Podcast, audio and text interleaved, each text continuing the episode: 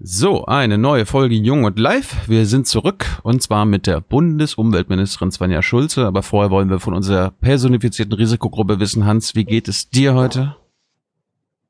Ja, wenn ich jetzt sagen würde, verdammt schlecht, ich habe die ganze Nacht gehustet, dann hätten wir ein neues Gesprächsthema. Äh, mir geht's gut, vielen Dank. Und Svenja, wie geht es dir? Mir geht's auch gut. Das ist doch schön. Äh, gab's gab's bei euch einen Corona-Fall im Ministerium? Ja, wir hatten äh, auch Fälle im Ministerium, aber da wir vorher schon Abstandsregelungen eingehalten haben, viele auch im Homeoffice waren, äh, konnten wir das wirklich sehr stark eingrenzen. Mhm. Machst du selbst eigentlich auch Homeoffice äh, überwiegend oder bist du im Ministerium oder in den Ministerien? Ihr habt ja immer noch zwei Sitze in Berlin und in Bonn. Ja, ich bin in Berlin und Bonn und äh, im Homeoffice, je nachdem, wie es so hinkommt. Ähm, wenn die Konferenzen, die, also es ist ja alles jetzt in Videokonferenzen, ne? wenn die Videokonferenzen ähm, so gegen Abend sind, äh, dann mache ich das auch schon mal von zu Hause. Aber da im Moment bei mir im Haus hier fast sehr viele zu Hause sind, äh, schwächt das etwas das Netz und deswegen ähm, ist es hier dann doch besser. Die Verbindung ist einfach etwas stabiler. Ja, dann wollen wir die nutzen. Äh, ich möchte einsteigen mit einer mit der Beschreibung einer Karikatur, die ich neulich gesehen habe, die mir sehr gut gefallen hat. Das war Szenario, eine Zeichnung, wie man es aus einer Boxarena ähm, kämpft, äh, kennt. Da sieht man im Vordergrund zwei Boxer miteinander äh, kämpfen. Um, und der eine ist Corona 1 und der andere ist sozusagen, äh, also der eine ist Covid-19, der andere ist, was weiß ich, Anti-Covid die kämpfen miteinander und äh, hitziger Kampf, das Publikum schaut hin und auf der, auf, im Hauptring dahinter stehen sich zwei Giganten der Schwergewichtsklasse gegenüber und die kämpfen um die Weltmeisterschaft in Nachhaltigkeit und Klimaschutz. Mit anderen Worten, Covid ist jetzt der Aufreger, ähm, aber eigentlich, Covid kann äh, in zwei Jahren weg sein, äh, Klimawandel bleibt. Ist das richtig beschrieben? Naja, erstmal finde ich das wichtig, dass wir das nicht gegeneinander spielen. Also ich verstehe, dass im Moment äh, die Pandemie absolut im Zentrum steht, dass alle darüber reden, weil das eben so lebensbedrohlich ist.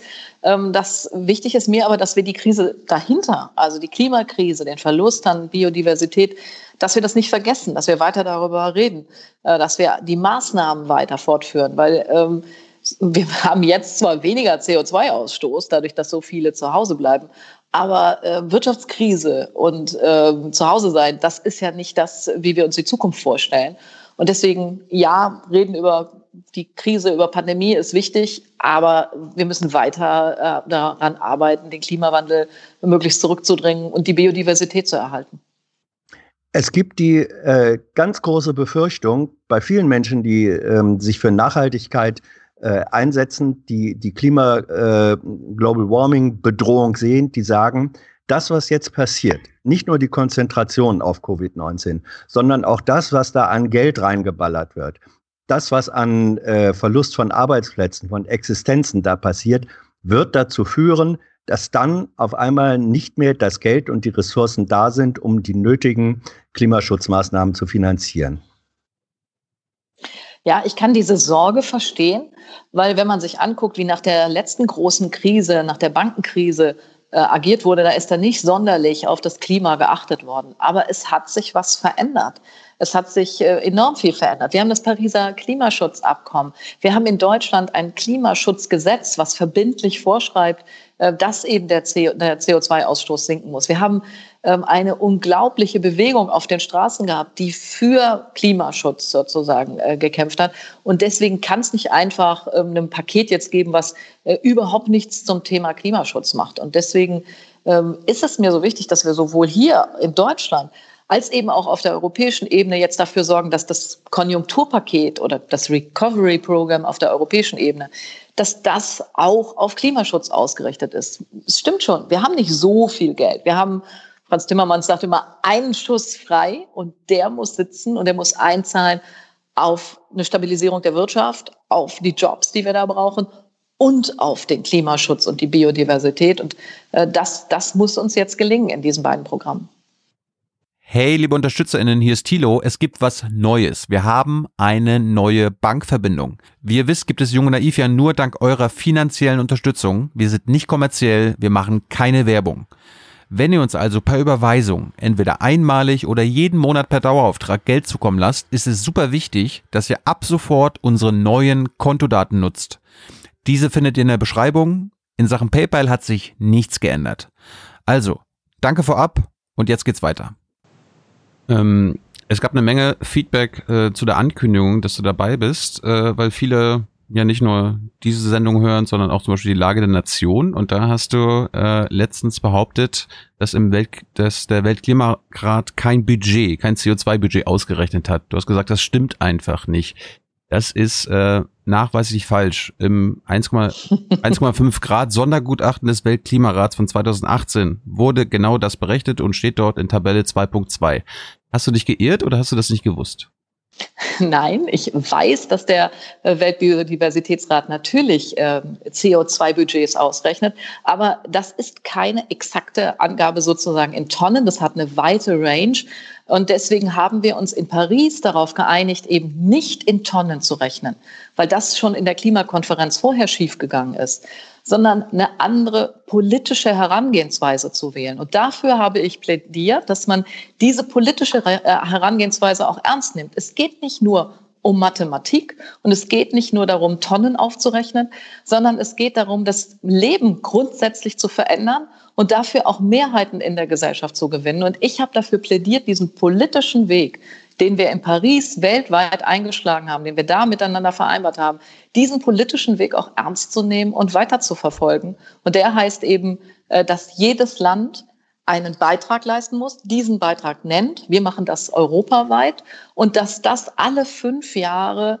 ähm, abgedatet werden muss. Also man alle fünf Jahre hinguckt, reicht das. Und deswegen ist dieses Jahr so wichtig, weil jetzt diese Überprüfung ansteht und alle eben mehr machen müssen, als sie bisher zugesagt haben. Ich glaube, du hast dir, dich eben selbst widerlegt, Svenja, weil du äh, gesagt hast, in Paris haben wir uns ähm, darauf verständigt, dass wir bestimmte Reduktionsziele, Einsparziele, darauf verpflichten wir uns.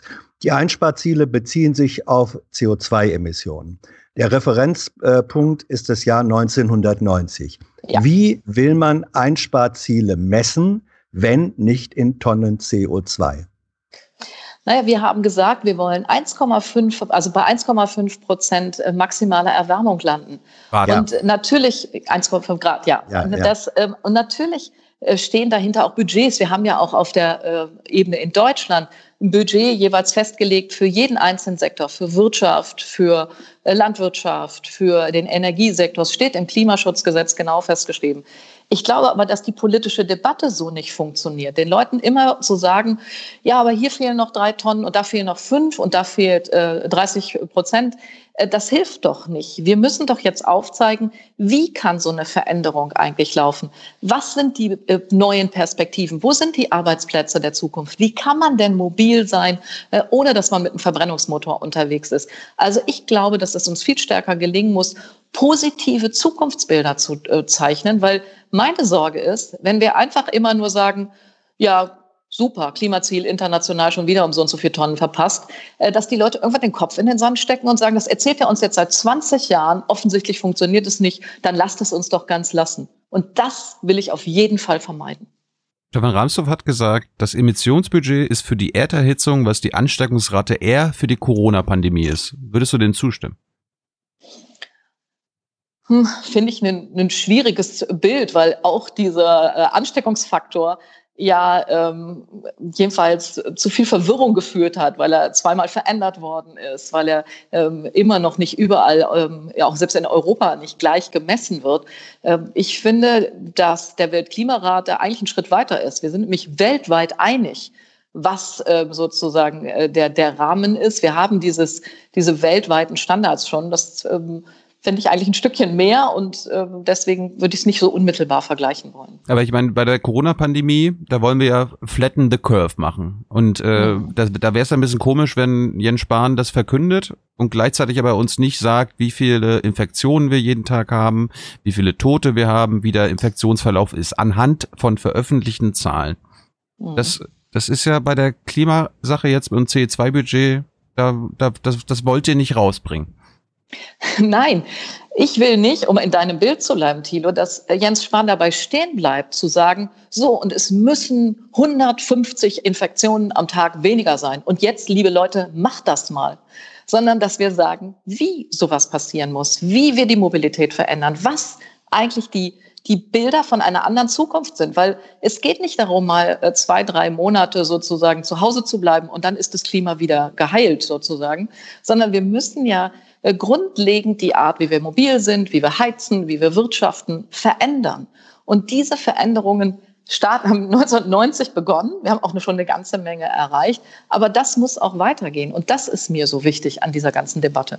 Also ich verstehe, dass du als Politikerin, die ja Dinge umsetzen muss und äh, hoffentlich auch will, dass du sagst, ähm, es bringt uns ja nichts, wenn die Leute äh, dadurch, dass wir ihnen dauernd was vor den Kopf knallen, Kopf in den Sand stecken äh, und nicht mhm. mitgehen. So, das verstehe ich als politisches, als taktisches äh, Argument.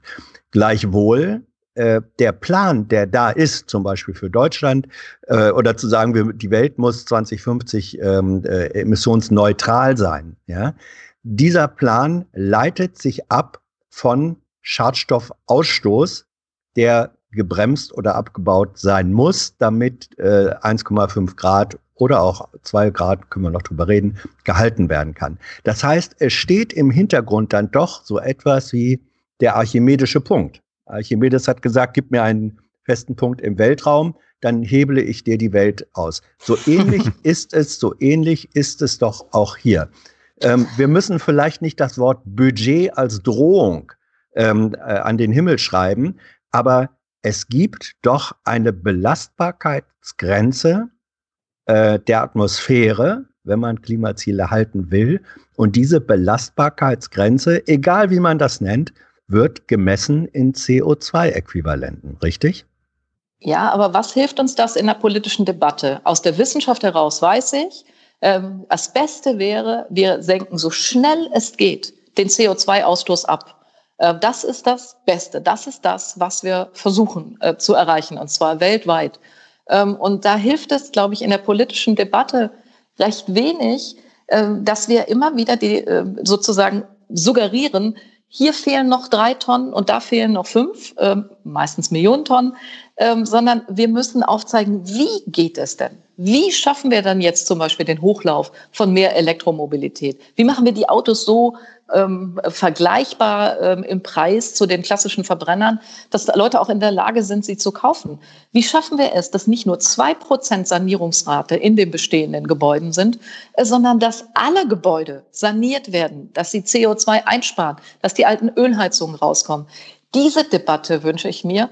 Und wir neigen immer zu einer sehr mathematischen Debatte. Das motiviert aber niemanden, sein Haus zu sanieren, ein anderes Auto anzuschaffen oder endlich mehr für den Klimaschutz zu tun. Wir müssen die Leute aber mitnehmen. Es hilft nichts. Aber mitnehmen würde ja, äh, da würde es ja helfen, wenn ihr das transparent macht und sagt, okay, äh, anhand unserer Klimaziele, die wir uns selbst gesteckt haben, äh, machen wir für 2020 so und so viel weniger und 2030 müssen wir schon so und so viel weniger haben. Das, das, das macht die ja nicht. Ist aber alles im, doch, ist im Klimaschutzgesetz eins zu eins drin. Wir sagen 2050 mhm. äh, Treibhausgasneutralität und nach den jetzigen Zahlen, die wir in der EU haben, äh, haben wir für jedes Jahr ein Budget, wie äh, sozusagen, wie viel der einzelne Sektor überhaupt noch an CO2 ausstoßen darf. Aber Vorsicht an der Bahnsteigkante, das ist kein fixes Budget, weil wenn die EU ihre Klimaziele erhöht, und ich gehe davon aus, dass wir das tun werden, dass wir von 40 auf 50, 55 Prozent äh, kommen. Im Dann Jahr 2030. Wir, Im Jahr 2030. Dann werden wir diese Budgets anpacken müssen. Dann müssen sie mehr sozusagen, dann werden wir sie steigern müssen. Insofern ist das kein festes Budget, mit dem man jetzt rechnen kann und sagen kann, im Jahr 2029 weiß ich ganz genau, im Bereich des Verkehrs muss ich so und so viel Tonnen absenken, sondern äh, wir müssen das Ziel 2030 erreichen, 2050 erreichen und das wird alle fünf Jahre angepasst. Und deswegen glaube ich, dass ähm, im Hintergrund man diese mathematischen Berechnungsmodelle braucht. Aber für die politische Diskussion äh, wir was anderes brauchen als mathematische Modelle. Das habe ich verstanden, aber trotzdem muss es ja auch überprüfbar sein und es gibt ja nicht nur Wissenschaftler, die keine Ahnung, regierungskritisch sind. Es gibt ja auch das Umweltbundesamt, das mal das nachgerechnet hat, äh, was das heißt, eure Klimaziele ähm, auf gerechnet auf CO2-Tonnen. Da sagt das Umweltbundesamt, ihr erreicht mit euren aktuellen Klimaplänen nicht die Klimaziele für 2030 und 2050. Und auch der Sachverständigenrat für Umwelt äh, sagt genau das. Also wir müssen nach dem jetzigen Plan bis 2030 55 Prozent reduzieren. Und mit dem Maßnahmen in Deutschland, ja, EU 40 Prozent, in mhm. Deutschland bis 2030 55 Prozent reduziert. Mit dem Maßnahmenprogramm, was wir jetzt auf den Weg gebracht haben im letzten Jahr, kommen wir nach Gutachten, die zwei verschiedene Gutachterteams extra zu diesen ähm, äh, Maßnahmen gemacht haben, auf 51 bis 53 Prozent Reduktion. Das ist schon ziemlich nah dran, äh, wenn man eine Prognose über so eine lange Zeit macht. Und der Rest, den werden wir hinbekommen, weil wir jedes Jahr jetzt wieder überprüfen. Jedes Jahr gibt es ein Budget, jedes Jahr werden die Zahlen veröffentlicht, transparent gemacht. Es gibt einen eigenen Expertenrat, der nur drauf guckt, wo kommt das jetzt her? Also warum verpassen wir in einzelnen Bereichen das Ziel? Was muss man da tun? Insofern ist Kontrolle, Transparenz und auch der Rahmen mit dem jetzigen Gesetz äh, gesetzt was wir aber, haben. Aber diese Berechnungen basieren ja darauf, dass alles, was ihr euch vorgenommen habt, auch von den anderen Ressorts umgesetzt wird. Und zwar genau so, damit das 2030 passiert. Aber selbst das ist ja noch nicht umgesetzt. Also die einzelnen ja. Ressorts, Landwirtschaft, Verkehr und so weiter, die wehren sich ja mit Händen und Füßen. Aber das ist ein Kabinettsbeschluss, das ist Vorgabe, das ist ein Gesetz. Und ich erwarte, dass Minister und ihre äh, Ministerien sich an das geltende Gesetz halten. Also wenn das nicht mehr gegeben ist, äh, dann äh, funktioniert Regierungsarbeit aber nicht mehr. Alle haben klare Vorgaben, alle wissen, was zu tun ist. Und es ist ja sogar so, dass der Bundestag, also dass wir Rechenschaft ablegen müssen im Bundestag, ähm, ob wir unsere Ziele erreichen oder nicht. Also es wird auf jeden Fall öffentlich, es wird ein transparenter Prozess. Und das ist mehr, als viele, viele andere haben. Ich äh, nehme mal die erste Zuschauerfrage von Stefan, der äh, bezieht sich auf das CO2-Budget. Wolfgang Lucht vom Sachverständigenrat für Umweltfragen kalkuliert ganz konkret mit einem Restbudget von 6,7 Gigatonnen CO2 für Deutschland. Benja, du zeigst viel Einsicht in das Problem Klimawandel, aber warum so wenig Einsicht in die Lösung dieses Problems? Was ist denn jetzt die Lösung für 6,7 Gigatonnen? Wie mache ich damit Politik?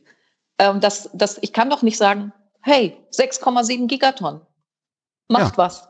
So, so wird es doch nicht funktionieren. Ich muss doch in der Politik das umsetzen in Maßnahmen, in Pläne, in Aktionen, in Appelle an die Menschen, andere Autos zu kaufen, in Vorgaben für die Autoindustrie. Und deswegen glaube ich, dass uns dieser rein mathematische Ansatz in der politischen Diskussion erstmal öffentlich nicht hilft. Das ist Hintergrund. Das muss, muss man sozusagen im Hintergrund wissen. Aber, aber, aber erkennst du, erkennst du diese, Erkennst du die 6,7 Tonnen denn an? Das habe ich jetzt gerade so verstanden, dass du das tust. Ich, also darüber, das ist nochmal eine separate Diskussion, ob die 6,7 Tonnen, ob es 6,9, ob es mhm. 7,5, das kann man, je nachdem, wie man die äußeren Rahmenbedingungen definiert, welches Szenario nimmt, man nimmt. Das ist selbst im IPCC-Bericht, äh, wird das lang und breit diskutiert. Äh. Wie die Range ne? ist, wie ähm, drei trockene Sommer, ähm, eine stärkere Austrocknung der Moore verändert den CO2-Ausstoß, verändert wieder diese ganzen Berechnungen. Und deswegen ähm, glaube ich, für die öffentliche Debatte, für das, was wir an, an Veränderung der Menschen brauchen, müssen wir aufzeigen, was sich positiv verändert. Und wenn man in dieser Krise jetzt irgendwas Positives sehen will, äh, dann doch, dass die Leute Natur anders wahrnehmen, dass sie äh, saubere Luft wahrnehmen, dass sie merken, dass es selbst in Großstädten äh, Vögel gibt, äh, die man hört, wenn es nicht so laut ist. Und ich, ich hoffe, dass wir davon was mitnehmen können, auch für die Klimadebatte und dass das einen Anreiz gibt, jetzt auch Verhalten zu verändern. Äh, wir können dafür Rahmenbedingungen setzen, aber am Ende des Tages müssen wir die deutsche Bevölkerung mitnehmen und nicht nur die, die ähm, in der Wissenschaft unterwegs sind und wissenschaftliche Berichte lesen. Gut, ich nehme aus der bisherigen Diskussion fest, dass äh, zumindest der Umwelt, der Bundesumweltministerin ähm, auch klar ist, dass wir letztlich, egal wie man das nennt, nur begrenzte äh, Mengen an CO2 ausstoßen dürfen, äh, um die Klimaziele äh, zu erreichen. Ähm, ob man da jetzt äh, offiziell das äh, Label Budget draufkleben will oder nicht. Entscheidend ist ja, dass das als Maßstab im Kopf vorhanden ist. Das nehme ich jetzt so wahr. Wenn wir über die äh, politische Umsetzung sprechen, ähm, warum war das so schwierig und warum hat das so lange gedauert, bis die Umweltministerin der Bundesrepublik Deutschland beim Autogipfel im Kanzleramt teilnehmen konnte und dann noch, mit Verlaub, am Katzentisch. Warum am Katzentisch? Also ich war beim ersten Autogipfel dabei. Ich war jetzt bei diesen Treffen mit dabei. Ähm, zwischendurch gab es mal eine Runde, äh, wo ich äh, aus Termingründen nicht dabei war, aber ansonsten bin ich äh, mit bei diesen Treffen dabei. Ähm, da verstehe ich gerade die Frage gar nicht. Also, also ich, ich, hm? ich, hatte, ich hatte zwei Wochen lang in der Bundespressekonferenz ähm, die Regierungssprecher, auch deine Sprecher, gefragt, ob äh, du dabei bist. Und da war entweder ein Schulterzucken oder ein Nein. Und dann so kurz vorher, ach ja, ja, sie ist dabei, sie ist dabei. Das, ja, das, das schien so, als ob du so nochmal nachgeladen wurdest. Ach ja, gut. Nee, vielleicht, man, vielleicht ähm, wäre es dann doch ganz gut, wenn du dabei wärst. Ja, ich war jetzt aber dabei. Also ich meine, das ist doch das Wichtige. Ich bin in den ja. Runden mit dabei. Ich bin aber, in der aber Diskussion mit dabei. Das aber, ist, aber bist du bist du gescheitert? Weil wie, warum äh, bin ich jetzt? Ja, aber, War eine Frage. Ja, die, Förder, äh, die, die Förderung von Verbrennermotoren steht im Raum. Wenn du, da, wenn, du, wenn du dabei warst, dann, dann ist das so ein Scheitern aus deiner Sicht, oder? Warum? Was, es ist, also jedenfalls in den Runden, in denen ich war, ist überhaupt nichts entschieden worden, sondern ist erstmal die Situation dargestellt worden. Ähm, das äh, ist eine schwierige Situation. Äh, die Automobilindustrie war auch schon vor Corona in schwierigen Fahrwassern, weil sie eine ganze Menge gleichzeitig verändern müssen. Und dass wir nicht mal ebenso sagen können, ähm, ist egal, wie es dieser Branche, der Zuliefererindustrie, der Stahlindustrie, der Chemieindustrie in Deutschland geht, das ist doch wohl vollkommen klar. Und dass da jetzt äh, auch Hilfe her muss, ist auch vollkommen klar. Ähm, es ist aber, stehen aber auch die Klimaziele fest. Und das muss man jetzt in Übereinstimmung bringen. Da arbeiten wir gerade an Konzepten. Und wir haben ja gesagt, Anfang Juni wird das gesamte Konjunkturpaket vorgestellt und da soll dann auch ein Teil äh, für die Automobilindustrie mit dabei sein. Wie das aber ganz genau aussieht, ich kann es heute noch nicht sagen. In den Runden, in denen ich bin, und das ist dieser Autogipfel, wie er äh, so heißt. Da mhm. sind wir noch nicht so weit. Bist du denn in dieser Arbeitsgruppe vertreten, die das äh, ja. Wirtschaftsministerium äh, einberufen hat? Da sind, ja, da sind aber auch die, da ist aber auch die Lobby drin, ne? Die Autoindustrie. Ja, da sitzt auch äh, die äh, IG Metall mit dabei, da sitzt auch äh, eine Vertreterin der äh, Automobilindustrie, ja, die sind auch mit dabei, weil wir von denen ja teilweise die Fakten brauchen äh, und deswegen sitzen sie in diesen Runden dabei, aber wir haben natürlich auch Runden äh, alleine in der Regierung, klar. Mhm. Du hast, ähm, du hast, mal ganz kurz, du hast letztens gesagt, klimaschädliches Verhalten darf sich nicht mehr lohnen. Ja. Jetzt ist aber die Diskussion, die die Autoindustrie führt, ist äh, übersetzt heißt das, ähm, Diesel- und Benzinfahren muss sich weiter lohnen. Richtig? Das ist das die ist Sichtweise der Autoindustrie, ja. Und wenn, wenn ich dich jetzt verstanden habe, dann sagst du klipp und klar, nein, zu diesen Forderungen. Also so, so weil du ja sagst, Klimasch weil du ja sagst, klimaschädliches Verhalten darf sich nicht mehr lohnen. Also so eine Abwrackprämie, wie wir sie, ich glaube 2008, 2009 hatten, hm. sowas in dieser Form, so wie die damals gestrickt war, sowas kann es nicht geben. Was ich mir vorstellen kann und was auch passieren muss, ist den Hochlauf zum Beispiel von Elektrofahrzeugen zu unterstützen, Ladeinfrastruktur aufzubauen, den öffentlichen Personennahverkehr ähm, in den äh, Kommunen, vor allen Dingen auf der kommunalen Ebene zu unterstützen, weil der hat jetzt im Moment gelitten. Nicht alle trauen sich schon wieder äh, in die Busse, in die äh, U-Bahn, in die äh, ähm, Züge hinein. Also ähm, ein Gesamtkonzept, äh, da das kann ich mir gut vorstellen, aber ein rein, also unser Konjunkturprogramm äh, als reines Konjunkturprogramm zum Kauf von Verbrennern, das kann ich mir überhaupt nicht vorstellen, das wird auch nicht kommen. Wenn ich mich äh, in einen Automobilisten oder Autokonzernmanager oder Chefkopf reindenken sollte, dann würde ich jetzt sagen, äh, es, äh, nein, es ist eine meiner leichtesten Übungen. Ich, ich, ich sage da dauernd Angebote ab. Nein, ähm, aber dann würde ich sagen, wir haben Produktionsausfälle, wir haben Konsumrückgang. Also es gibt Autohäuser, die verkaufen im Moment äh, ein Auto im Monat oder weniger. Ähm, Neuwagen. Da bauen sich Neuwagen, da bauen sich gewaltige Lagerbestände auf. Kann es sein, dass die äh, Automobilindustrie eigentlich sehr genau weiß, sie werden umstellen müssen? Es geht auch wegen der globalen Märkte nicht anders. China wird in absehbarer Zeit äh, dann irgendwann auch keine Verbrenner mehr ordern. Ähm, sie sagen, wir müssen jetzt, wir wollen jetzt unsere Höfe leer kriegen, die Lager leer kriegen. Und deswegen fordern wir ziemlich radikal ähm, Zuschüsse und Prämie auch für Verbrenner um die Höfe leer zu kriegen. Würdest du diesen Eindruck, du kennst die Herrschaften besser, teilen, dass es so ist? Und wie reagierst du darauf, wenn du sagst, aus Umweltsicht darf das eigentlich nicht sein. Ja, den öffentlichen Eindruck äh, kann man im Moment gewinnen, dass es sehr stark im Vordergrund steht, die bereits produzierten äh, Fahrzeuge sozusagen in einer Form abzuverkaufen und da vom Staat Unterstützung zu kriegen. Aber wir müssen als Regierung die gesamte Branche, die gesamten Betroffenen im Blick haben. Und deswegen werden wir ein Programm machen, äh, was wirklich hilft und zielgerichtet hilft, den Neustart jetzt wieder äh, hinzubekommen.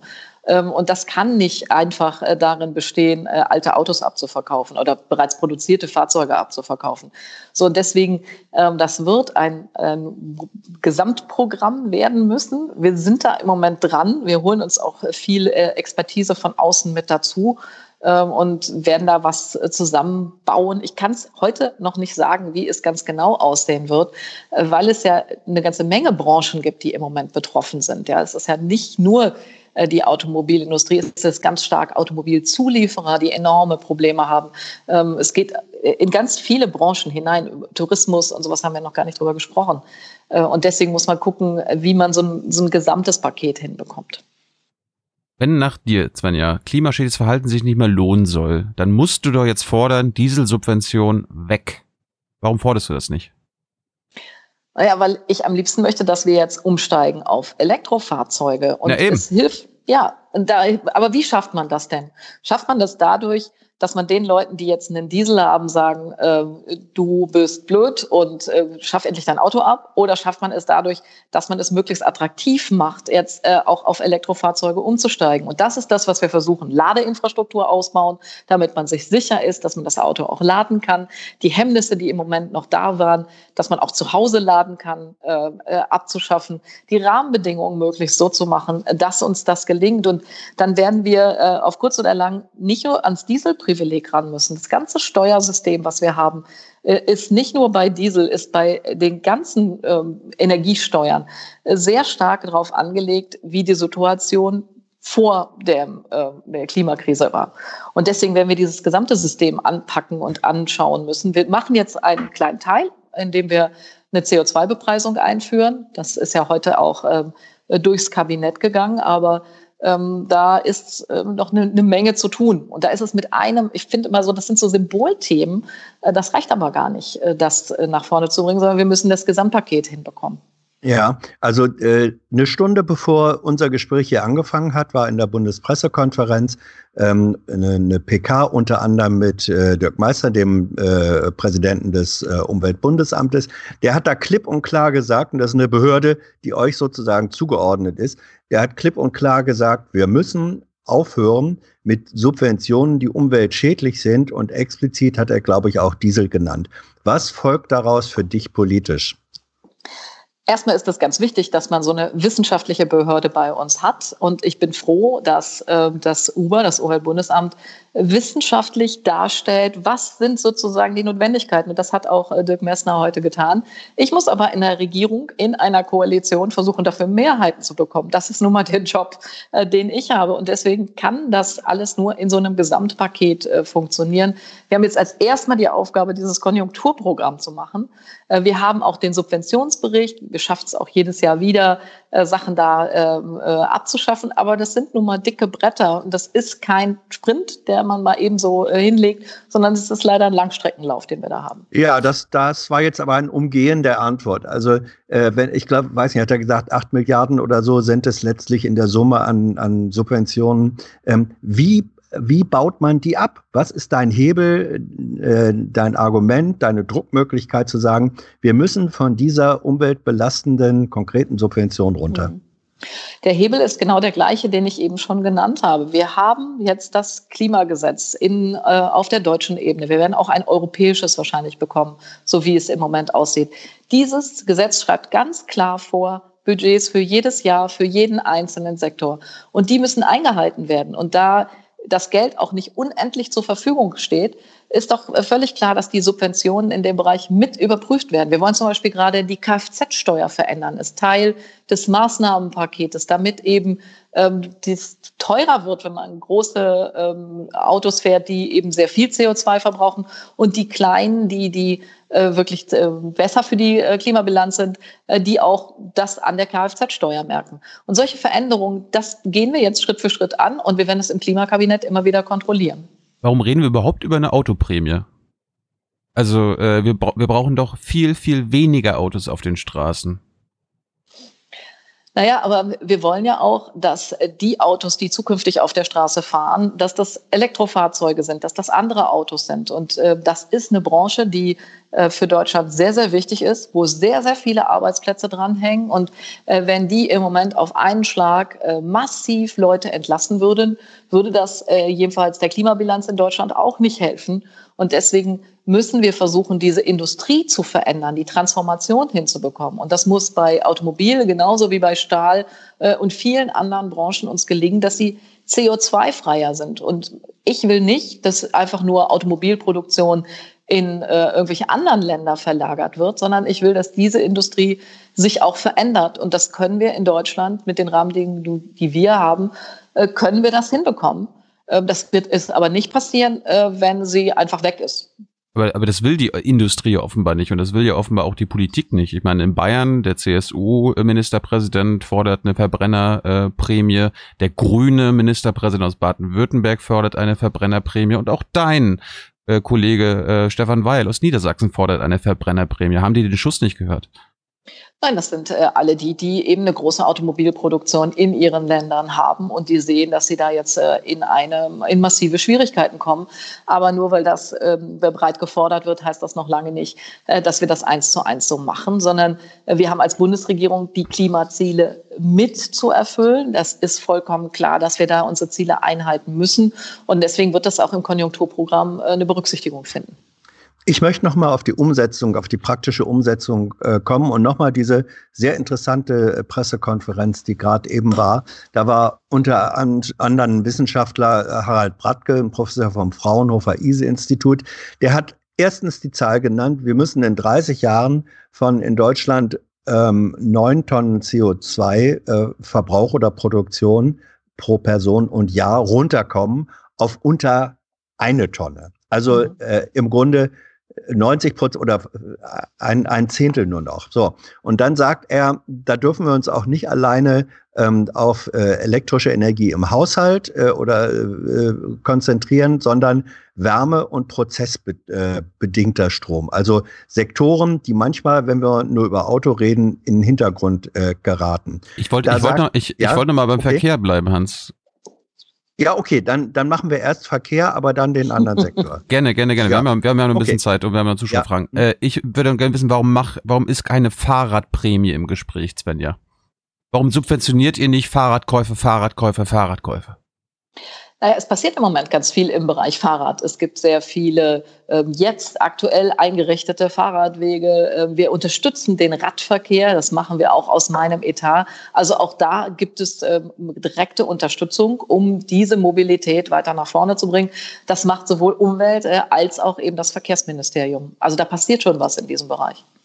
Aber offenbar nicht in der Größenordnung wie bei der Autoprämie. Und äh, beim, beim Flugverkehr bist, bist du eigentlich dafür, äh, dass die Lufthansa jetzt gerettet wird? Weil das ist ja, die hat ja auch einen schönen Anteil an der Umweltschädigung.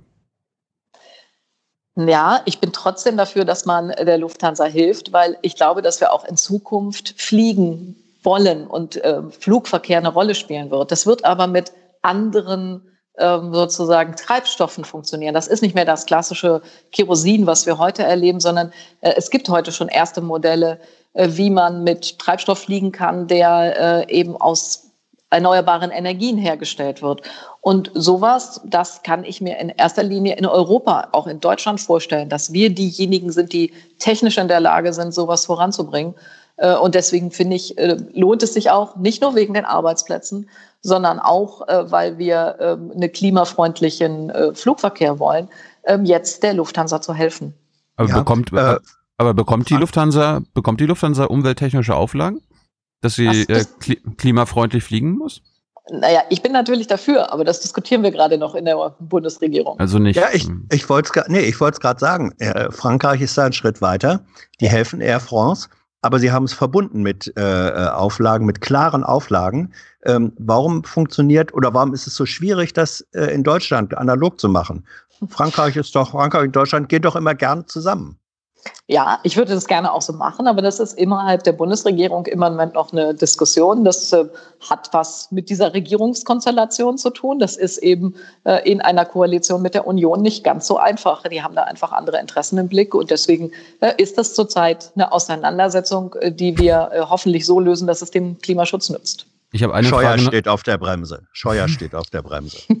nicht nicht ja. nur der Herr Altmaier, auch noch. Oder? Ja, äh, das ist doch offen. Das muss ich doch jetzt, äh, muss ich das jetzt doch. wirklich nochmal sagen? Ja, ja, bitte. Ja, ich habe äh, immer wieder Auseinandersetzungen mit meinen Kolleginnen und Kollegen. Die bezeichnen mich nicht umsonst als quengelig und nervig. Das ist aber der Job einer Umweltministerin und das gehört einfach dazu. Ich habe noch eine Frage zum Flugverkehr. Bei der Dieselsubvention reden wir über die Abschaffung. Äh, bei der beim Flugverkehr ist es ja eine indirekte Subvention, dass es keine Kerosinsteuer gibt. Forderst du jetzt hier eine Kerosinsteuer? Ja, die müssten wir ja europäisch durchsetzen. Damit sind Sozialdemokraten im Wahlkampf äh, angetreten, weil wir uns europaweit vereinbart haben, dass das eben äh, nur, äh, dass wir es gemeinsam europäisch machen.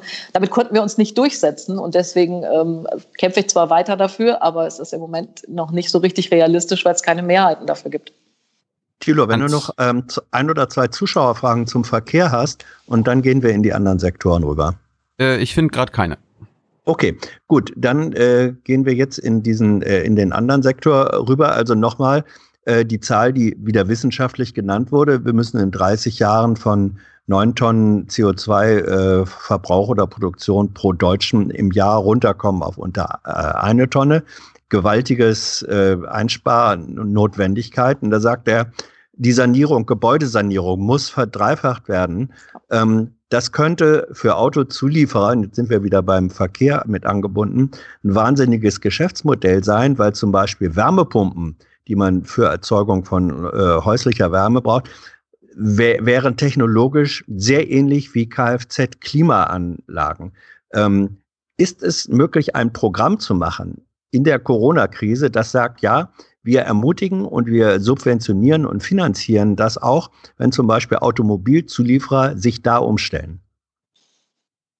Ja, für die Automobilzulieferer sind wir im Moment noch in der Diskussion. Das kann ich noch nicht genau sagen, wo wir da landen, aber in der Frage, alte Ölheizungen auszutauschen. Das war ein äh, wichtiger Teil auch unseres Maßnahmenprogramms äh, für das äh, Klimapaket.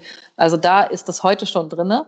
Das wird auch sehr, sehr gut nachgefragt. Also obwohl die ja viele im Moment in, in schwierigen Situationen sind, wir unglaublich viele Menschen haben, äh, die Kurzarbeit haben. Trotzdem wird dieses Programm Ölheizungen auszutauschen und was klimafreundlicheres zu nehmen, sehr, sehr gut nachgefragt. Und deswegen äh, glaube ich, dass solche, solche Geschichten, also ganz konkrete Hilfe äh, bei der, dem Umstellen, äh, dass das was ist, was, was sehr, sehr vorteilhaft ist. Aber nochmal. Das funktioniert ist, gut ist nicht die Krise mit ihren Produktionsrückgängen, Einschränkungen derzeit eine Wahnsinnsmöglichkeit auch für Umrüstung? Äh, in der Stahlproduktion äh, zum ja. Beispiel kann man Kohlenstoff durch Wasserstoff äh, ersetzen. Kohlenstoff hat im Ergebnis dann äh, hohe CO2-Belastung, Wasserstoff hat das nicht. Hochöfen können umgerüstet werden. Rieseneinsparung. Es gibt die These, dass eine grüne Grundstoffindustrie möglich sei. Ähm, was tut ihr, um diese Krise für solche Umrüstungen zu nutzen? Ja, damit haben wir deutlich vor der Krise schon angefangen. Es gibt äh, ein Kompetenzzentrum für die energieintensive Industrie, was ich äh, letztes Jahr in Cottbus gegründet habe. Und die haben auch ein eigenes Programm zur Dekarbonisierung der energieintensiven Industrie. Und gerade mit Stahl und Zement haben wir äh, angefangen. Das sind die beiden Industrien, mit denen wir schon am weitesten sind, weil man äh, weiß sozusagen im Modell, wie man das äh, genau machen kann. Aber äh, das jetzt wirklich mal umzusetzen und die nächsten Schritte zu gehen, ist gar nicht so einfach. Und das machen wir aber gerade mit denen. Ich habe vom Bundestag extra da zusätzliches Geld gekriegt, um das nach vorne zu bringen. Es muss aber ehrlicherweise noch mehr passieren, weil wenn nur wir das machen und der Stahl auf der Welt gleichzeitig weiterhin günstig bleibt, dann wird der deutsche Stahl nicht verkauft werden, weil er äh, ja äh, dann teurer ist. Und deswegen habe ich vorgeschlagen, dass, wenn die Stahlindustrie jetzt auf Wasserstoff umstellt, wir den Differenzbetrag, also zwischen dem Weltmarktpreis und dem, was dann der grünere Stahl, der grüne Stahl kostet, dass wir diese Differenzen ausgleichen und dass wir damit helfen, dass die Stahlproduktion in Deutschland bleibt und eben nicht woanders hingeht. Das nennt sich äh, Carbon Contracts for Difference, ist auch nichts äh, großartig Neues, aber es ist eben in diesem Bereich noch nicht angewandt worden und deswegen glaube ich, äh, dass das da sehr, sehr sinnvoll wäre. Man könnte auch sagen, Stahl made in Germany, ökologisch und äh, klimaneutral. Das ist, der ist zwar teurer, aber das ist halt hier Qualitätsstahl. Und äh, wir haben das auch in anderen äh, Bereichen der Wirtschaft in den letzten Jahrzehnten gemerkt. Obwohl deutsche Produkte teurer sind, werden sie trotzdem gekauft, weil sie halt geiles Zeug sind. Ja, aber da muss der Unterschied schon so groß sein, äh, dass, der, dass die Leute das auch wirklich kaufen. Und da ist die Gefahr, dass das nicht passiert, jedenfalls nicht von alleine. Die Gefahr ist sehr, sehr groß und deswegen ähm, glaube ich schon, dass der Staat da helfen muss, jedenfalls die ersten Schritte zu gehen. So ein Stahlwerk umzurüsten, das macht man nicht mal eben so. Die müssen ja auch erstmal die Mittel dafür haben, äh, das alles zu finanzieren und sich dann noch unsicher sein, ob man den Stahl überhaupt absetzen kann äh, weil alle im Moment nur auf den Preis gucken und nicht darauf, ob es eben CO2-freundlich hergestellt ist. Ähm, da, glaube ich, muss man wenigstens äh, öffentlich helfen, äh, einen Teil des Risikos äh, abzufedern. Öffentlich, öffentlich helfen ist ein gutes Stichwort. Äh, Thema Heizöl. Pri äh, persönliche Geschichte. Meine Eltern haben auch ein Haus auf dem Land, äh, haben eine Heizölheizung und sie werden das jetzt dank ihres neuen Solardachs äh, langsam ausfäden können, weil sie das dann über Wärmepumpen und alles äh, Mögliche ersetzen können. Aber ähm, das war jetzt natürlich eine riesengroße Investition und da hilft der Staat jetzt nicht mehr so wirklich äh, äh, mit Subventionen und so weiter und so fort. Ich, ich wohne jetzt hier in Berlin. Ich kann jetzt mein, auf meinem Wohnhaus keine Solarpanels anbringen. Warum startest du keine Initiative, wo du sagst, okay, die Bundesregierung subventioniert auf jedem Dach in Berlin, also in jeder Stadt in Deutschland, äh, Solarpanels? Naja, erstmal unterstützen wir die Solarpanels, ja, wir unterstützen Photovoltaik ähm, durch die Programme, die wir haben. Und wir haben gerade jetzt einen, in der letzten Woche den großen Durchbruch mit der Union äh, gehabt. Das haben unsere Fraktionen erreicht, äh, dass dieser Deckel, der da bis jetzt noch drauf ist, der nämlich gesagt hätte, es gibt keine Unterstützung mehr für Photovoltaik, dass dieser Deckel wegkommt. Das haben wir jetzt erreicht. Ähm, dass da ist endlich ein Kompromiss gefunden worden, um da weiterzukommen. Und wir unterstützen auch mit Riesenprogrammen, dass auch in solchen Städten wie Berlin ähm, dann eben ähm, ganze, ganze Häuser, Blocks ähm, ihre Energieversorgung umstellen. Das macht dann nicht ein einzelner Mieter, aber wir unterstützen Genossenschaftsmodelle, äh, Quartiersmodelle, das wird nicht aus dem Umweltministerium gemacht, sondern äh, aus dem dafür zuständigen Bauministerium. Da gibt es aber sehr, sehr gute Programme und auch sehr viel schon, was läuft. Es geht halt alles noch nicht schnell genug. Ich würde mir wünschen, dass noch mehr hm. ähm, Gebäudebesitzer ähm, das dann eben auch nutzen und äh, damit ja auch helfen, die Energiekosten runterzukommen. Also überall da, wo es solche Modelle gibt. Ich habe mir gerade hier in Berlin noch vor kurzem eins angesehen. Da sieht man, ähm, das ist ein erster Invest, aber die Nebenkosten für die Mieterinnen und Mieter werden damit deutlich günstiger, weil regenerative Energien sich wirklich lohnen. Kurz nachgehakt an der Stelle. Äh, ist das, war das ein Fehler, dass zu Beginn dieser Legislaturperiode das Bauministerium aus dem BMU, also aus deinem Ressort, ausgegliedert und dem Innenministerium zugeschlagen wurde? Naja, ich hätte natürlich gerne das Bauministerium äh, behalten. Ich hätte auch gerne noch Energie dazu, vielleicht auch noch ein bisschen Verkehr. Äh, Landwirtschaft wäre für äh, die Klimafragen auch ganz gut ähm, und der Industriebereich auch. Also im Grunde genommen hat ganz viel, ähm, greift da ganz viel ineinander, aber den Baubereich, das sage ich nochmal ganz deutlich, den Baubereich hier aus dem Ministerium ähm, rauszuoperieren, war sehr, sehr schmerzhaft für alle hier, weil die Zusammenarbeit eigentlich sehr gut gelaufen ist. Wir haben noch circa 20 Minuten, Hans. Ich würde sagen, den, ja. den, Ener den Energie- und Landwirtschaftssektor äh, heben wir uns mal auf und machen ein paar, ein paar Zuschauerfragen. Svenja, ja. bist du bereit? Ähm, Paul und viele andere fragen, ob du Ende Gelände als linksextremistisch, linksextremistisch einschätzt. Der Berliner Verfassungsschutz hat gestern in dem Bericht äh, Ende Gelände als äh, Beobachtungsfall für Linksextremismus eingestuft. Also ehrlich gesagt habe ich mir den Berliner Bericht noch nicht angeguckt. Ich würde gerne erstmal die Argumente äh, hören, die in diesem Bericht stehen, bevor ich da jetzt eine, eine Meinung habe. Irgendwo mit werden die das ja begründet haben. Kann ich, kann ich dir das sagen? Das würde ich mir gerne erstmal ansehen. Kann ich dir sagen, Sie äh, wehren sich ja vor Ort gegen Konzernaktivitäten. Ne? Ja, Auf, Ende Gelände äh, kenne ich, aber ich würde gerne und, mal wissen, und sie sind Und Sie sind Antikapitalisten. Das, ist, das, der, das, ja das, das ist der Grund laut Berliner Verfassungsschutz. Ich würde es mir gerne erstmal selber angucken. Ich kenne das Dokument noch nicht. Aber hältst du sie persönlich, Ende Gelände, für linksextremistisch? Ja, das, ich kann das überhaupt nicht einschätzen. Ich finde du schon, dass aber sie sehr Nein radikal, sagen. Ja, ich finde das relativ radikal auftreten. Ob das jetzt extremistisch ist, das ist ja eine, eine, eine Definition auch, die jetzt im Zusammenhang mit dem Verfassungsschutz hier gebracht wird. Das äh, kann ich nicht einschätzen. Ich habe keine, ja, aber, aber extremistisch, ich kenne die Verfassungsschutzkriterien nicht so genau. Extremistisch würde ja heißen, äh, sie verstoßen gegen oder sie könnten gegen unsere freiheitliche demokratische Grundordnung verstoßen und äh, unsere Demokratie gefährden. Ende ja, Gelände wenn ein Gericht, und du hast das jetzt gerade gesagt, ich kenne den Bericht nicht, ich würde es mir gerne erstmal ansehen. Ich hab, kenne diese Sachen noch nicht, deswegen kann ich dazu nichts sagen. Sind das für dich Gesprächspartner? Na klar, habe ich ähm, mit denen vor Ort in NRW schon äh, mhm. diskutiert und hatte da äh, auch Gespräche. Ähm, das, äh, das heißt ja nicht, dass man nicht miteinander redet. Klar. Mhm. Wir machen mal weiter mit den Zuschauerfragen. Thomas will wissen, wie stellst du sicher, dass die Verschiebung von COP26 nicht auch eine Verschiebung von Klimaambitionen bedeutet? Ja, das ist im Moment eine häufige Debatte, die wir haben, aber wir hätten die COP nicht äh, durchführen können, weil äh, zu dem Zeitpunkt, als das entschieden werden musste, nämlich im März, April, äh, war überhaupt nicht vorstellbar, wie ein Event mit 20.000 Leuten äh, laufen soll mit den Hygienerichtlinien, die wir heute haben.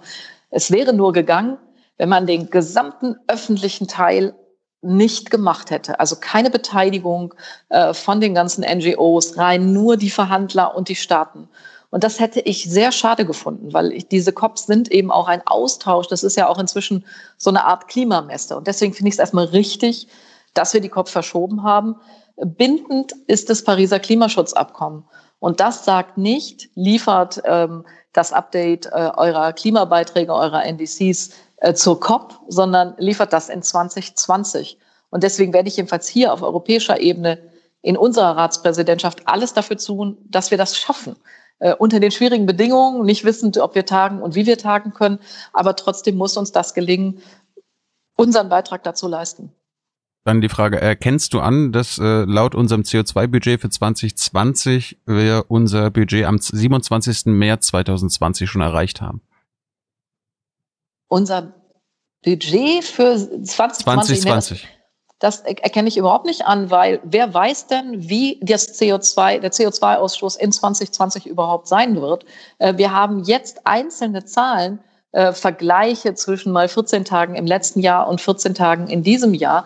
Aber wie sich Corona auswirkt, äh, wie es jetzt nach der Krise weitergeht, wie dann der CO2-Ausstoßen sagt, alle, die sagen, sie wissen jetzt schon, äh, wie das genau laufen wird in diesem Jahr, ähm, ich glaube, das äh, ist Kaffeesatzleserei.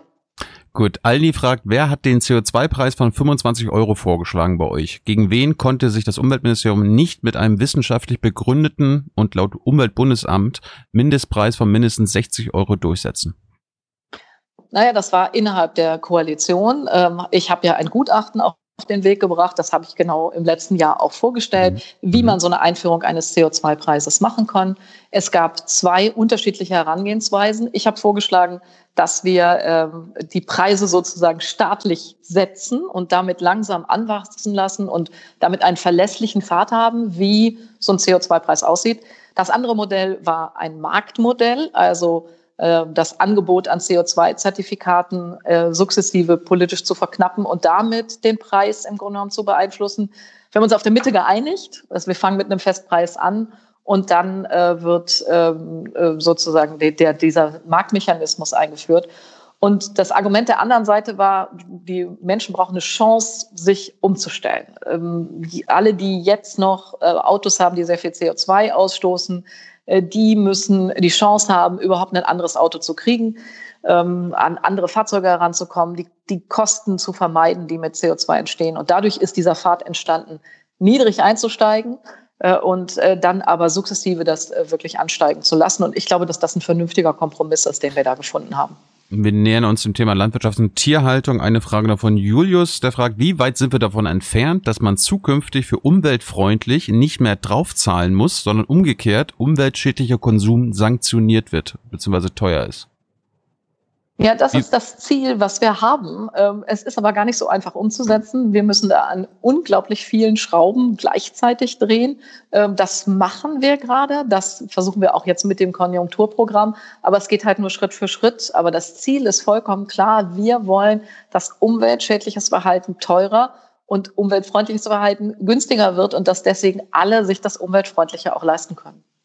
Gut, kommen wir mal zum Thema Landwirtschaft und Tierhaltung. Aktuell haben wir den, den Skandal bei den Schlachthöfen. Das ist ja auch die Folge von Massentierhaltung und unserer Fleischexportwirtschaft.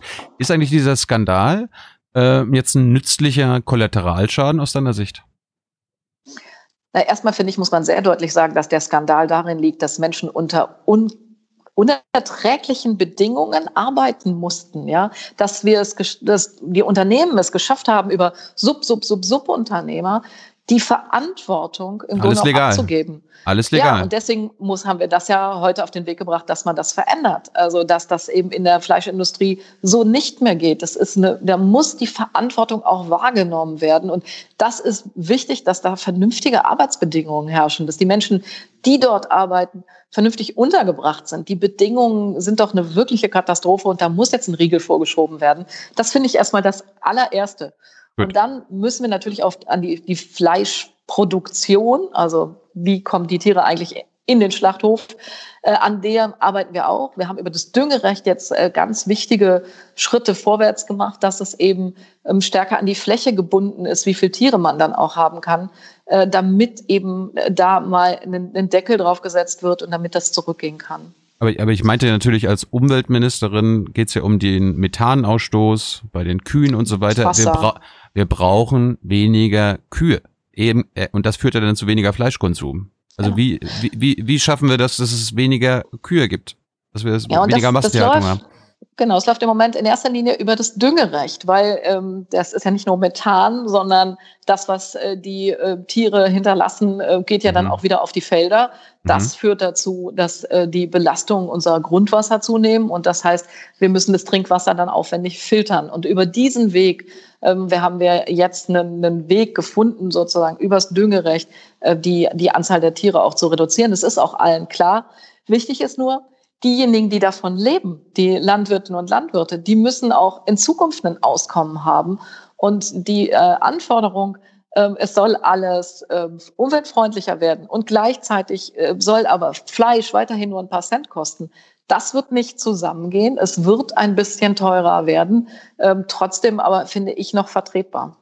Ja, das billige Preis, das billige Fleisch hat eben doch einen teuren Preis. Äh, ja. Und das, das wird jetzt in dieser Krise äh, deutlich. Deswegen die Frage nach dem vielleicht nützlichen Kollateralschaden, die ist vielleicht gar nicht so zynisch, wie sie klingen mag. Das passiert ja zum erheblichen Teil im Moment auch in dem Bundesland, aus dem du kommst, nämlich äh, Nordrhein-Westfalen. Ähm, ehrliche Frage oder ehrliche Antwort bitte. Wie viel von diesen Strukturen wusstest du eigentlich vorher? Und was muss jetzt über Unterbringungsfragen hinaus verändert werden? Naja, ich, ich ernähre mich seit 1980 vegetarisch. Also ich habe mich mit dem Themenfeld ähm, schon sehr, sehr intensiv auseinandergesetzt. Deswegen wusste ich auch, was bei mir äh, in der Region für Arbeitsbedingungen sind. Die NGG, also die Gewerkschaft hat schon vor vielen Jahren im Münsterland darauf hingewiesen, äh, wie die Arbeitsbedingungen sind, was in den Schlachthöfen eigentlich passiert. Und mich hat damals wirklich schockiert, ein, ein rumänischer Arbeiter, mit dem ich dort sprechen konnte, mit Hilfe einer, einer Dolmetscherin, der gesagt hat, er versteht ja, ähm, dass wir Leute brauchen, die bei ihnen arbeiten, aber er versteht nicht, warum wir dieses Fleisch essen. Er würde es nicht tun.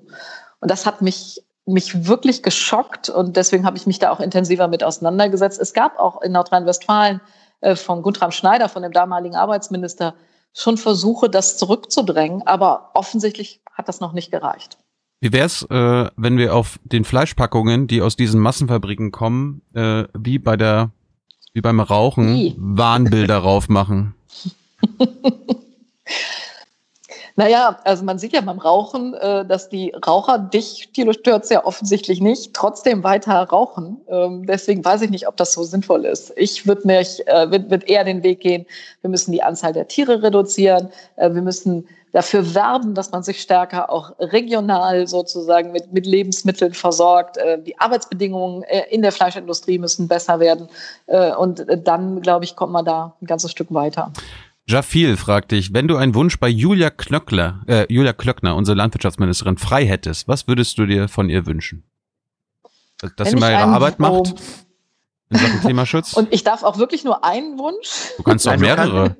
Du kannst dir, du kannst dir drei Wünsche wünschen und die drei nennst du dann. Naja, also ich würde mir mehr Engagement für den Insektenschutz wünschen. Wir müssen auf den Feldern weniger äh, Pflanzenschutzmittel haben, weniger, vor allen Dingen möglichst gar kein Glyphosat mehr.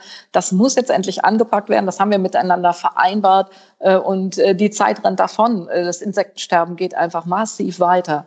Dann würde ich mir wünschen, eine andere Agrarpolitik. Im Moment wird derjenige finanziert, der Fläche hat, der bekommt das Geld. Wenn jetzt aber jemand viel für den Naturschutz tut, äh, was macht damit Insekten der Heimat haben, ähm, einfach nicht so intensiven Ackerbau betreibt, sondern einen, der ähm, wirklich ähm, dafür sorgt, dass das auch im Einklang mit der Natur ist, dann wird das nicht zusätzlich äh, finanziert zurzeit. Und dafür müssen wir die Agrarpolitik ändern. Und das ist was, was gerade ansteht. Und da würde ich mir äh, dann eben auch was wünschen.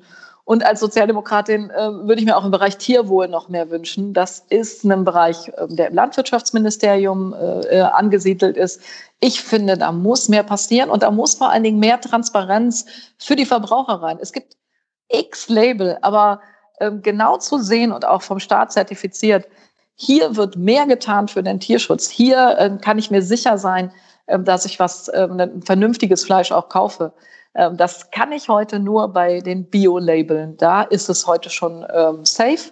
Ähm, die sind zertifiziert, aber das, also ich kann mir vorstellen, dass man da noch mehr machen kann und dass auch konventionell mit Tierwohl gearbeitet werden kann. Zwei Zuschauerfragen noch zum Thema Landwirtschaft. Junkfood fragt dich, verschwindet nach der, nach der Erfahrung aus der Fleischindustrie freiwillige Selbstverpflichtung jetzt allgemein aus dem politischen Vokabular?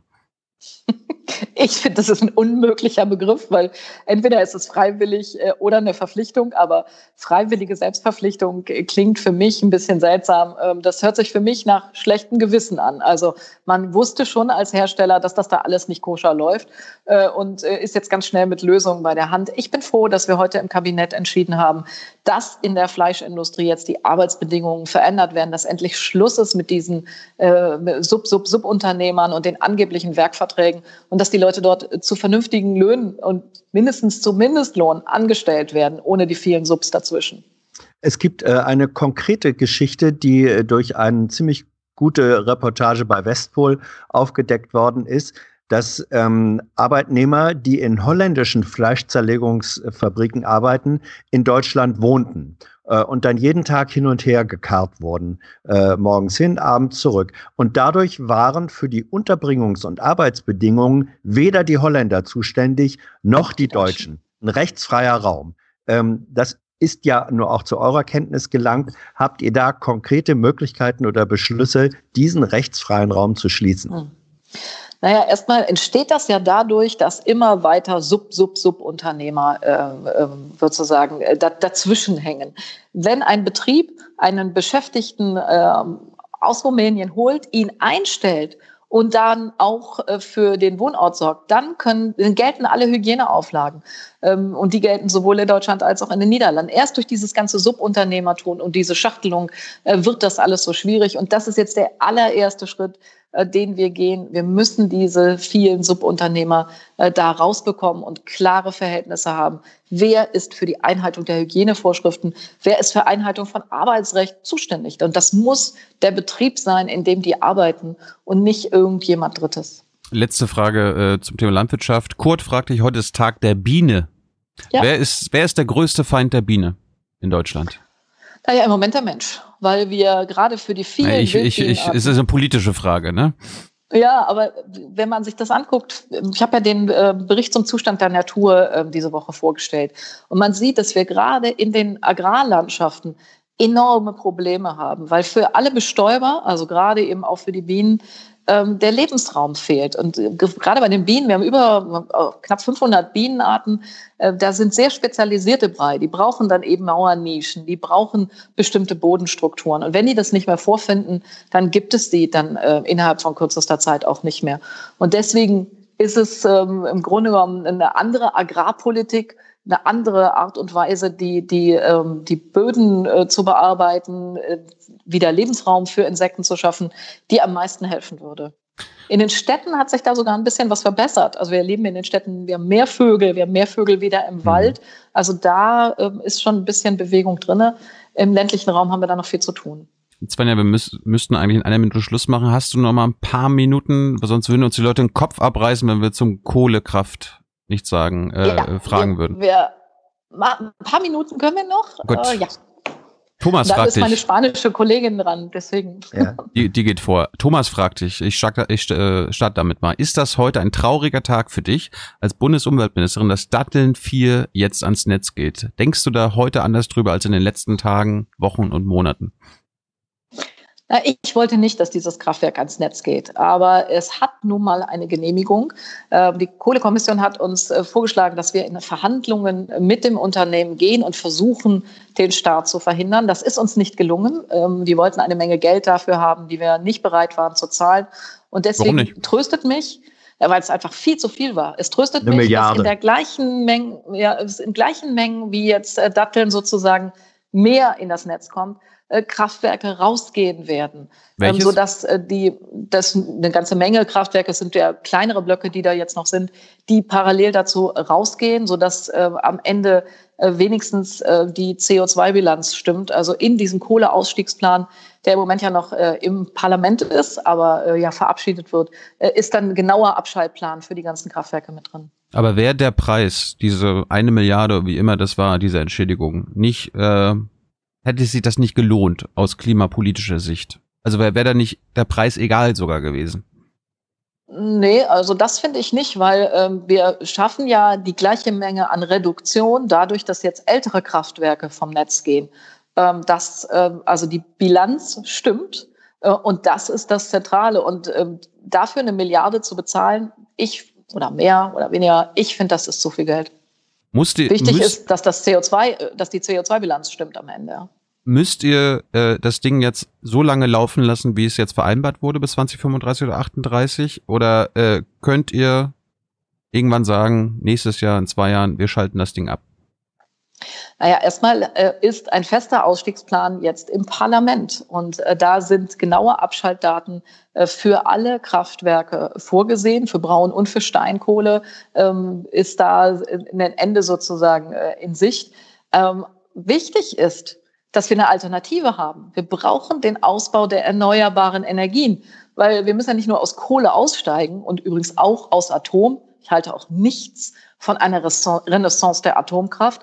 Äh, das ist mit gutem Grund, dass wir keine Atomkraftwerke mehr haben wollen. Also raus aus Kohle, raus aus Atom heißt rein in regenerative Energien. Und da muss jetzt einfach noch viel, viel mehr passieren, äh, damit wir eben auf Kohle auch verzichten können. Und da gab es die Frage von Zuschauern, erkennst du an, wenn äh, das die der Ausbau der Windenergie gerade ähm, eingeschränkt wird, damit die Kohlekraftwerke sich in den nächsten Jahren noch rechnen. Weil das haben die Wissenschaftler ja ausgerechnet, wenn wir viel mehr Windräder aufstellen würden, die Kohlekraftwerke immer unlukrativer werden würden und dann automatisch selber sich abstellen würden. Ja, das ist ja, äh, das kann ja die Unternehmen äh, selber entscheiden. Dafür sind das ja Unternehmen. Und deswegen, äh, ich will, dass mehr regenerative Energien in den Markt kommen. Ich will, dass wir 2030 äh, mindestens 65 äh, Prozent Erneuerbare im Netz haben. Und wir müssen jetzt diesen Ausbau ganz massiv hinkriegen. Technisch ist es möglich. Das haben uns die Wissenschaftlerinnen und Wissenschaftler belegt, dass wir komplett mit regenerativer Energie äh, unsere Stromversorgung äh, der Zukunft, nicht die heutige, wir wollen ja in der Zukunft brauchen wir noch mehr, äh, dass wir den, die zukünftige Stromversorgung damit ähm, sicherstellen können. Hans, hast du noch eine Frage? Ansonsten, ich mache hier die letzte Zuschauerfrage und dann die letzten drei Standardfragen. Äh, denkst du, Svenja, dass alle Abgeordneten im Bundestag das nötige Grundlagenwissen zum Klimawandel haben, um adäquate Entscheidungen in ihrem Ressort initiieren zu können? Mm, man soll ja nicht Abgeordnete beschimpfen, aber ich bin mir nicht bei allen sicher. Jedenfalls sind die Bundestagsdebatten äh, manchmal doch etwas seltsam. Ja, meine letzte, meine letzte Frage, nochmal die Pressekonferenz vorhin, unter anderem mit Dirk Meissner ähm, vom Messner. UBA. Dirk Messner, genau. Warum sage ich immer, weil ich habe einen Kollegen, der heißt Meissner, das tut mir ja. leid. Das, also Dirk Messner, lieber Dirk, äh, seien Sie, bitte entschuldigen Sie das. Ähm, ein Vorschlag, der da gemacht wurde, war, für die Bürger die EEG-Umlage zu senken. Und zwar so, dass die Bürger äh, von 75 Prozent der EEG-Umlagekosten äh, entlastet werden. Unterstützt du das? Ich finde das einen sehr sinnvollen Vorschlag und genau das machen wir jetzt mit diesem CO2-Preisgesetz, äh, was wir ja auf den Weg gebracht haben. Da wird auf einen Seite natürlich ähm, über den CO2-Preis äh, wird Benzin, wird Sprit, äh, wird Öl teurer. Aber das, was wir da einnehmen, das setzen wir wieder ein, um die EEG-Umlage zu senken. Ähm, das heißt, sie wird dann nicht mehr ähm, von den Verbrauchern und Verbrauchern bezahlt, sondern eben aus dem Haushalt direkt finanziert. Und dadurch versuchen wir, ähm, den, den Anstieg der Strompreise zu dämpfen. Das darum geht's ja, also Strom wieder günstiger zu machen. Ja, aber Und wir wollen ja, ja, dass auf Strom umgestiegen wird. Ne? Das ist ja ein konkreter Vorschlag, zu sagen, 75 Prozent dessen, was der einzelne Verbraucher im Moment zahlt, soll er nicht mehr zahlen. Das ist eine feste Größe. Unterstützt du diese feste Größe? Äh, also wir, wir sind ja schon auf dem Weg dahin. Alles, was wir über das EEG, also was wir als CO2-Preis einnehmen, soll da rein. Und ich finde, das Ziel muss sein, dass die EEG-Umlage komplett aus dem Haushalt finanziert wird. Also nicht 70 Prozent, sondern ich finde, 100 Prozent muss das Ziel sein. Und den Weg dahin gehen wir jetzt. Und deswegen finde ich den Vorschlag zu sagen, wie können die Etappen laufen, äh, das finde ich erstmal gut. Svenja, du hast jetzt noch die Ehre, die drei Standardfragen in diesem Format zu beantworten. hast du eine Buchempfehlung für die jungen Zuschauer, die auch immer noch zu Hause sitzen, sich informieren wollen und äh, was Spannendes lesen wollen?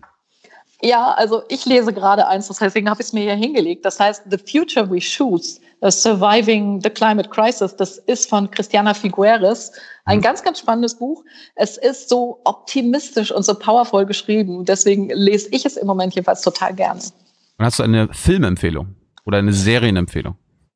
Eine Serienempfehlung. Ähm, oh, ich komme im Moment überhaupt nicht dazu, so richtig viel äh, Fernsehen zu gucken. Ich liebe Science Fiction, aber will jetzt keine Werbung für Disney machen.